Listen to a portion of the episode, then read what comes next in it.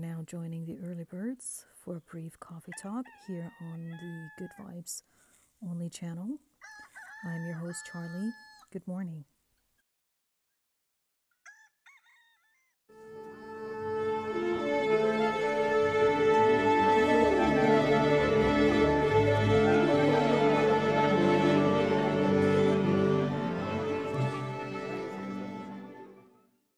quo usque tandem abutere, Caterina, patientia nostra. Quam Dio etiam furor este tuus nos eludet, quem ad finem sese frenatia actabit audacia. Nihil nete nocturnum praesidium palati, nihil urbis vigiliae, nihil temor populi, nihil concursus bonorum omnium, Nihil licmunitissimus abendi senatus locus. Nihil hor mora vultusque moverunt. Patere tua consilia non sentis. Constrictam iam omnium horum scientia teneri conirationem tuum. Non vides.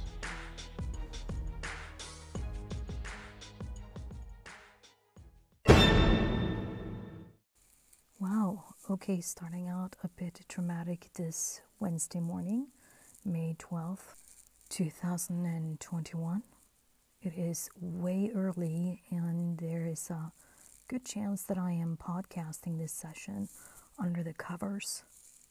And that's for two reasons. First, to provide a better sound quality, and secondly, I'm trying not to wake up the neighbors.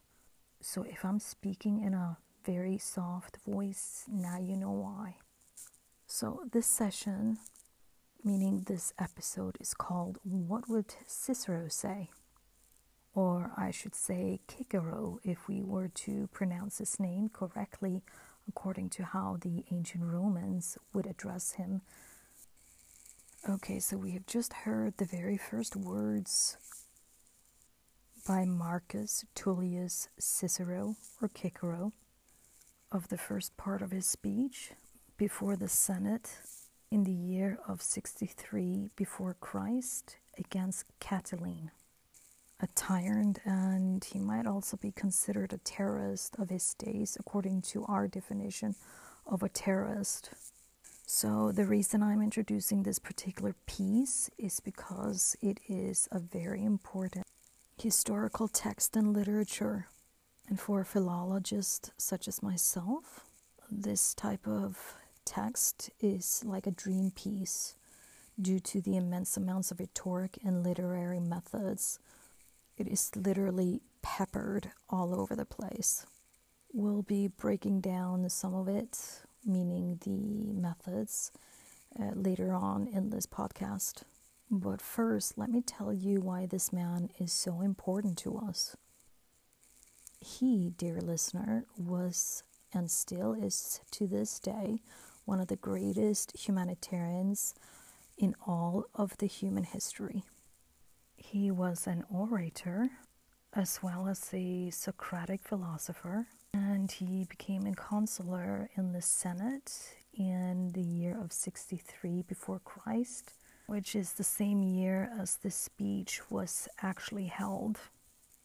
It has been stated that he, meaning Cicero, saved Rome from Catiline's coup d'etat, um, meaning he was about to overthrow Rome and the Senate in a very radical type of a way. And Cicero was able to stop that by exposing Catiline and his uh, his plan. And how did he do that? Well, I'm about to tell you. Shortly before this speech was held, Catiline had hired assassins to neutralize Cicero, but Cicero was given notice before they arrived, meaning arriving and entering his house, and was therefore able to escape. On the day of the speech, Catiline attends the Senate meeting unexpectedly as it was presumed that he and his gang of bullocks had left Rome. But as Borat would have phrased it, not so much. So he shows up at the Senate at the Forum Romanum, and Cicero gets to make the best argumentum ad hominem speech ever, pulling an ad hominem, or as we would so colloquially phrase as sticking it to the man rather than to the cause, is a rhetorical method that we all should be familiar with. We've all been exposed to it more than we realize. Politicians use it all the time. I'm not going to mention any politicians in particular, but I'm sure that if you think and reflect upon speeches televised during elections, then you would definitely know what an argumentum ad hominem is. Moreover, it happens all the time on our modern agora or the Forum Romanum of our times. And I am, of course, referring to what goes on on Facebook and Twitter more so than Instagram or even TikTok. So then we're back to the title of this episode. What would Cicero say? What would he say about today's bullies, the trolls, the haters, those who ridicule men and women trying to get their voices heard on social media platforms? Hmm, good question. How would he, the grand man, the grand speaker, speaking so eloquently before the senators, the patres conscripti, the defender of legal cases that have gone down in history as some of the text presenting the superb mastering of the art of convincing. How would he pull an ad hominem in one single tweet? would we get a LinkedIn notification stating Cicero celebrates this with no explanation why he celebrates a post as absent of words as the notification itself? Would he find a way to provide pearls of wisdom so recognizable in the literary style Asiata Dictio? which Cicero favored, by the way. Would he send these pearls of wisdom in a DM on Instagram? Who knows? But I'm pretty sure about this. I'm sure, had he been limited the way we are today, rhetorically wise, none of his influential speeches would have been written. None of the anaphors, like the six nihils we can identify in the sound clip provided in the beginning of the podcast or the constant rhetorical questions that we refer to as erotesis or interrogatio would fit into one single tweet. Not a chance. So, in retrospective, should we celebrate that his generation being deprived of our digital communication forms? And perhaps we should for this reason. They, meaning Cicero's texts, actually influenced the great thinkers of enlightenment in the 1700s and who again influenced those who wrote the Declaration of Independence of the United States of America, as well as the masterminds behind the French Revolution. Liberté, égalité, fraternité. Cicero may not have won the first battle in the event of establishing democracy as we know it today. He actually ended up losing to the terrorists in a way of ending up losing his head uh, and his hands that wrote the pleading against the tyrant. So they cut them off. But in the grand scheme of things, he won the war. His words lived on, they powered on so that we all can be free from tyranny. At least those places where we have democracy today.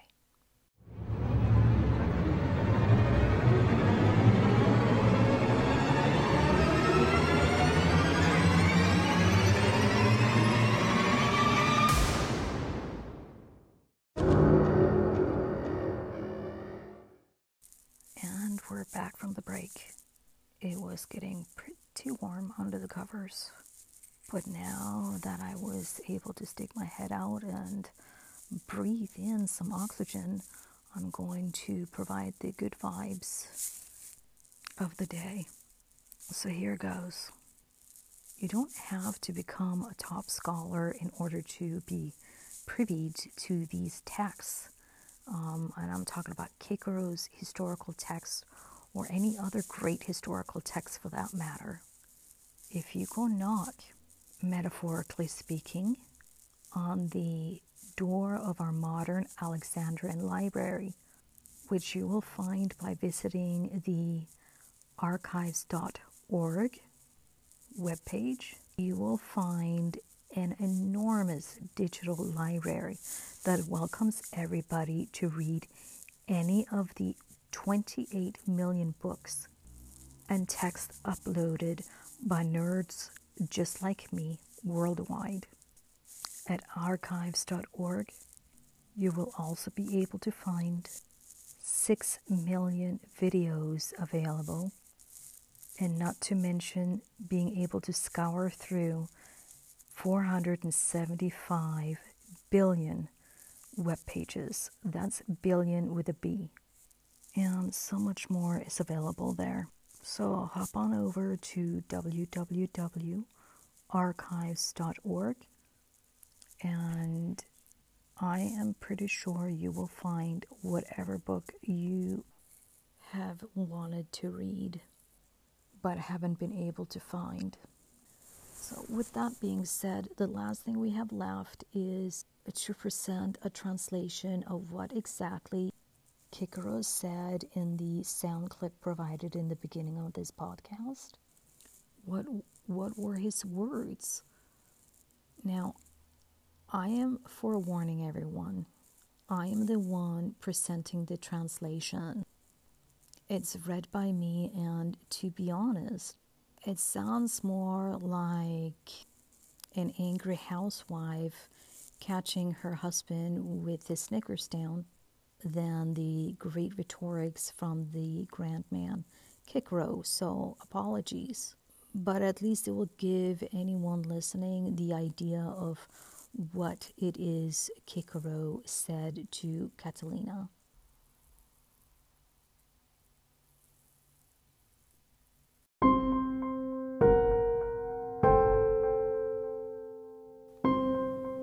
When, Catilina, do you mean to cease abusing our patience? How long is this madness of yours still to mock us? When is there to be an end of that unbridled audacity of yours swaggering about as it does now? Do not the guards place on the Palatian Hill? Do not the watchmen posted throughout the city? Does not the alarm of the people and the union of all good men? Not the precaution taken of assembling the Senate in this most defensible place? Do not the looks and the countenances of this venerable body here present have an effect on you? You have been listening to Early Bird Coffee Talk by the Good Vibes Only channel. I am Charlie and I am wishing you a wonderful day.